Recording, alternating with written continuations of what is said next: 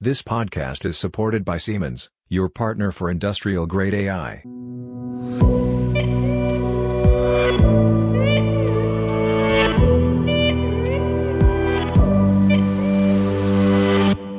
Hello, everybody, and welcome to a new episode of our AI in Industry podcast. In this episode, Peter talks to Philip Wauters from TangentWorks about instant machine learning and time series. Peter, the stage is yours. Enjoy listening. Hello there. I'm sitting here with uh, Philip, Philip Wauters. That's, I believe, the right pronunciation, Philip, right? That's right. From Tangent Works. So let's start with um, you tell us, you tell our listeners who you are, Philip. Yes, hello everyone. Uh, my name is Philip. I work at Tangent Works. Our company is in the predictive analytics space. My role there is as customer success manager and value engineer. So we provide predictive analytics in the form of forecasting and anomaly detection capabilities through our product uh, called TIM, the Tangent Information Modeler. Tim, what does TIM stand for? You just said maybe one one step slower. Yeah, so the Tangent Information Modeler, it's a forecasting or time series uh, modeling solution that allows you to do the, the two difficult parts in time series, which are feature engineering and model building. It does that uh, for you fully automatically. And we've wrapped that then into a useful platform that can be easily used. So that's what we bring. And that's also what we uh, bring together with Siemens, which is the reason why we are here. Right. So fully automatic is what you said. Is that the USP? Or, I mean, how would you say? I mean, how do you sell your product, so to say? Is that what makes your product, uh, your solution, different from other solutions? Yes, definitely, because time series in itself inherently is a, a very very complex task. I'm sure that the, the listeners that have dabbled in time series will, will certainly agree. So to do all of that work manually and finding those features that actually have predictive value, that's really the, the most complex part. And we noticed that if and which has also been said in this uh, event here, if you want to really bring value with AI, you need to be able to scale. And scale uh, comes from automation, in our opinion. Um, so that's indeed the USP that we bring. I've just been looking over an interested potential customer's shoulder as you were um, kind of demoing your solution, I believe. I, I, did recognize I've been involved in looking into time series myself a couple of years ago. Tell us a little bit on, on the background. So I would recognize time series out of, you know, whatever industrial, or you can tell us what your typical market or application is. And so how does a, a user, potential user, work then with your tool, with your service? Well, the potential users, they're very broad. So we have users in, in all kinds of sectors. We originally uh, came from the energy sector because there's a lot of time series there. But then we noticed that time series is really everywhere. And big focus right now is in IoT. And that's also why we partner together with Siemens because there's a very big opportunity in IoT there. And it goes all the way to finance, to uh, sales forecasting, and those types of use cases that we cover. Now, a typical user of our solution, they have also a very flexible way of using TIM. Either you use it through a platform that we've developed ourselves so that you can interact with the solution, or you have a completely automated way of using TIM where we have pre-made packages where you can simply let data flow through and generate results for you. So yeah, we try to remain as flexible to the differences that exist in time series to accommodate for all of them. So let's look at an example, maybe in industrial environment. So uh, who is the typical user? I mean, I think your approach, we'll come to that later on, is to to empower the domain experts. So is that you know you say energy? Let's maybe stick with energy. Uh, is it then about you know the the windmills producing data, or and and who is then the person sitting maybe in the control room? and they get data and what do you do like predictive or do you look backwards why why did a mill break down or yeah those are both good examples. Indeed uh, we have uh, examples of wind turbines being uh, analyzed by tim. So indeed what you could do is forecast the power output of a windmill so that you can use that to balance the grid for example that information. And then the user there would uh, which are often data science teams that just package all of the data across all of their wind farms and then let data flow through their models which then tim would provide. So that's often the data science teams that are working with our solution in, in that particular example is it always the data scientist, so to say, or I mean, do I understand your solution also to be made available for people who maybe get a I don't know a day's training, but you know they haven't had like a typical data science. We haven't had so many data science courses, so to say. So is it is it for the data scientist only with all the base knowledge, or do you say you offer your solution at a let's say higher level as well? Yeah, so definitely the higher level also exists, although the demand comes from mostly from those other teams. Uh, however, an example of, of people that are using it which don't have a data science background are often in finance. Um, so for trading purposes, for example, that's where uh, we see uh, business users really generating the predictions using TIM either manually or automatically, and then adapting it to whatever needs they have. Just before we started, we uh, we mentioned AutoML, and you suggested it's not AutoML, but there is some kind of low code, no code direction towards this, what I call the domain expert? Or? Yeah, indeed. So with this, uh, our technology, we call it instant machine learning, instant ML, uh, which we see it really as a, a next step in the process of uh, automation. So it uh, all started with, of course, handcrafted models uh, originally data science will really dig deep into the data sets, uh, try out different modeling techniques on their own, and trying to find out whatever predictive value they have. We're like alchemists, right? Is what I yeah, something like that indeed. Putting all these parameters, and only they would know what parameter to to put. Exactly, and and that works fine, and it's uh, definitely a good way to to learn about your data. Uh, however, if you want to then scale, that becomes very difficult because you need intelligent labor and you need to, to create a lot of models. And uh, one way that people try to solve that is uh, with automation uh, through AutoML. However, there is a big, big drawback there since they apply brute computing force to just run your data through a couple of hundred modeling techniques, uh, which then generate a couple of hundred models from which you will actually only use one which will be the best one uh, according to them. And that also works, but it's it's very resource intensive. And we solve that by creating our very own modeling technique, which is specifically designed for time series. So you can still use AutoML for other cases, but if you really want to tackle time series correctly, we say that instant machine learning using our uh, TIM was the right way forward you actually only create the one model which is specifically designed for the case with very limited computing resources.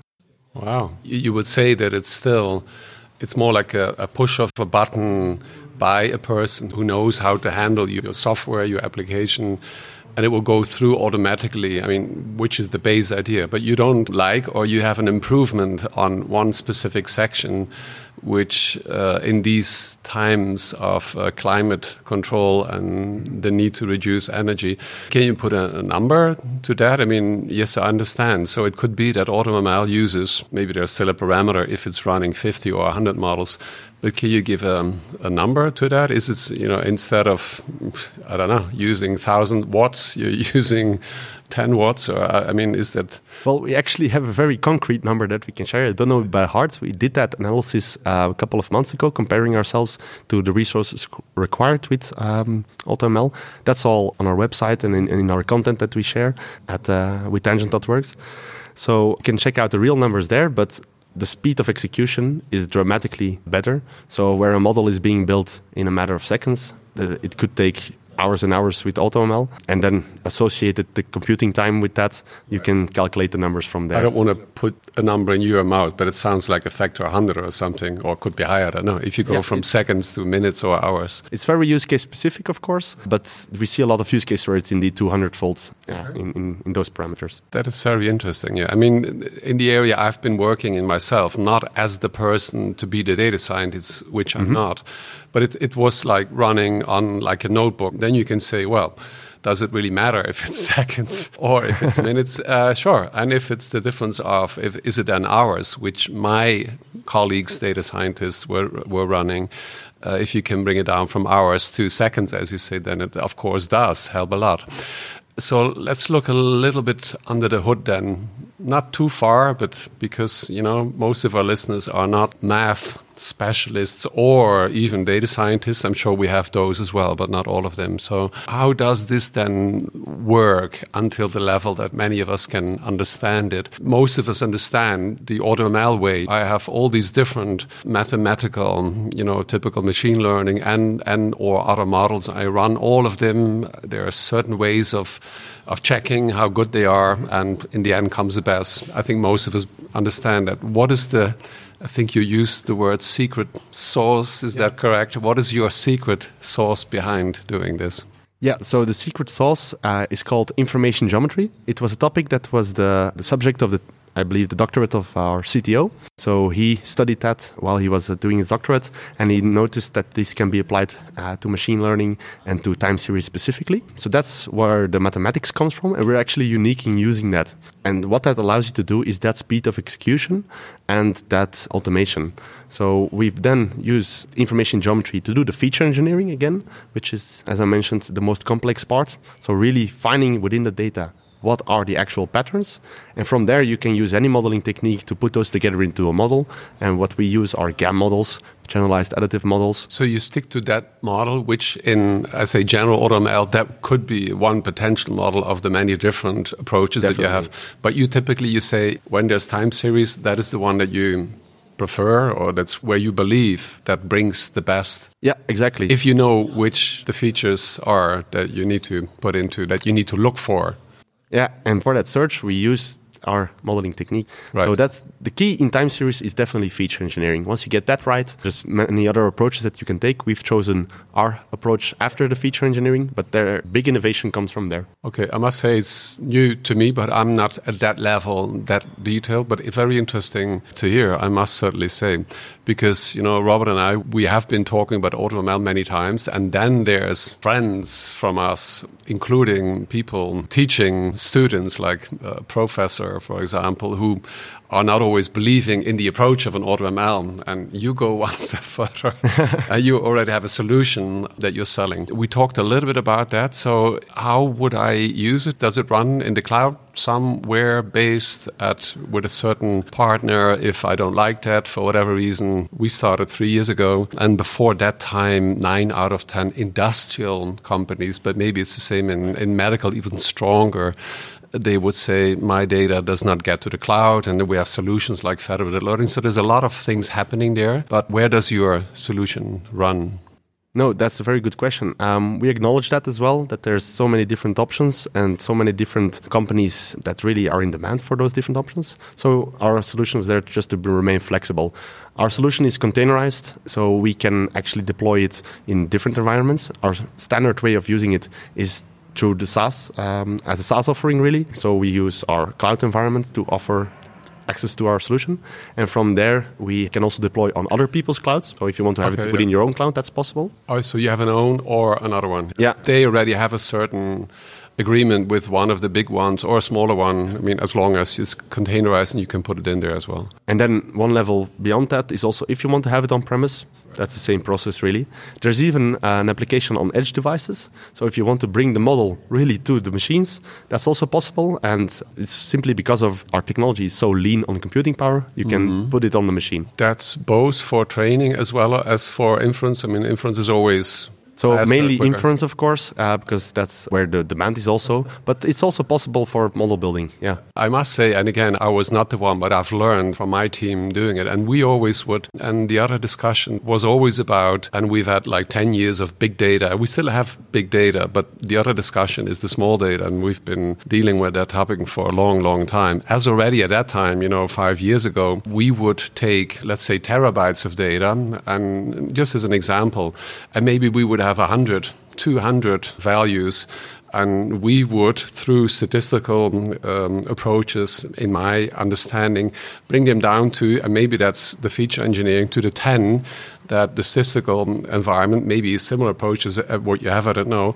And there was th- those were the 10, and, and we didn't need the other 140s. So we would bring them down to a couple of megabytes, you know, a couple of hundred megabytes and my colleagues would therefore run on notebooks. So we're looking here at the, and is that maybe that's the question then? So time series, you know, again, terabytes, zettabytes. Is that a similar thing where relatively early in the process you find out which are you know your features or your relevant features and for that reason you only need maybe 1% of the data that's relevant or yeah, so the big data uh, question is one that we get a lot, and it's something that we're actually not that worried about at all because, in fact, in time series, the big data doesn't really happen. At least for unique time series, you only see datasets which maybe have a couple tens of columns and then uh, a couple of hundred thousand records. That's the sizes that we typically see, which don't add up to that many megabytes. So our solution covers that uh, quite easily. Of course, we do have scaling capabilities to tackle very large scale use cases, which then have maybe a couple of 10,000 of those size datasets that you want to analyze, maybe in parallel, maybe in other optimized way. But time series is inherently doesn't require these big data sets. If you, for example, do image recognition and apply AI to that, you get better with more data. With time series, you actually don't get better with more data because old data could be irrelevant and new patterns might be better for performance. So you want to focus on the latest information, um, which is often more valuable. Right. So after you found out which your features, your relevant features, that's a double up or not. I mean, features are always relevant, I guess, but maybe maybe you have more relevant ones than the other ones. That are not. Yeah. But as soon as you know them, if you have then your solution running in the production environment, then it's it's actually only those that you need the values of, right? Is that is that right? I mean, if if if you sit down the feature extraction and say those are the ten, but you you're getting you know same thing 200 values out of your production line you you do not necessarily need to feed those 190 into your solution or well i will actually say no because of structural changes uh, and model drift. So what we often see in time series is that the data itself changes over time. Uh, a big example of that is, of course, the COVID pandemic. There, a lot of time series data sets uh, changed dramatically. So what you want to do is remain adaptable to those changes, and maybe a factor which was uh, not relevant before might now have a lot of predictive value. Um, so what you need is something that remains adaptable to the changing situation, and the way that we solve that is through continuous retraining. Because of our modeling technique, a model is built in a matter of seconds. So the model actually becomes a byproduct and you focus on the results really. Now that translates itself into every time you need a prediction, you just build a new model with whatever latest information gets added to your dataset. So if there is a new pattern in the data, you pick it up immediately. And we have actually a very clear example of that on our YouTube page, uh, which uh, you can check out. And there you see the difference between a one-off model built with then inferences based on that model uh, created by Tim compared to continuous retraining created by Tim. And there you see that the results dramatically diverge over time, which is just model drift visualized exactly. Tell us a little bit about the model drift as an example, how that's happening. I mean, I can share one example myself. Uh, we were looking at one and a half years of data of a very specific machine and then, in the meantime, as we were working with them, they had changed a very structural part out, this, out of this very complex machine.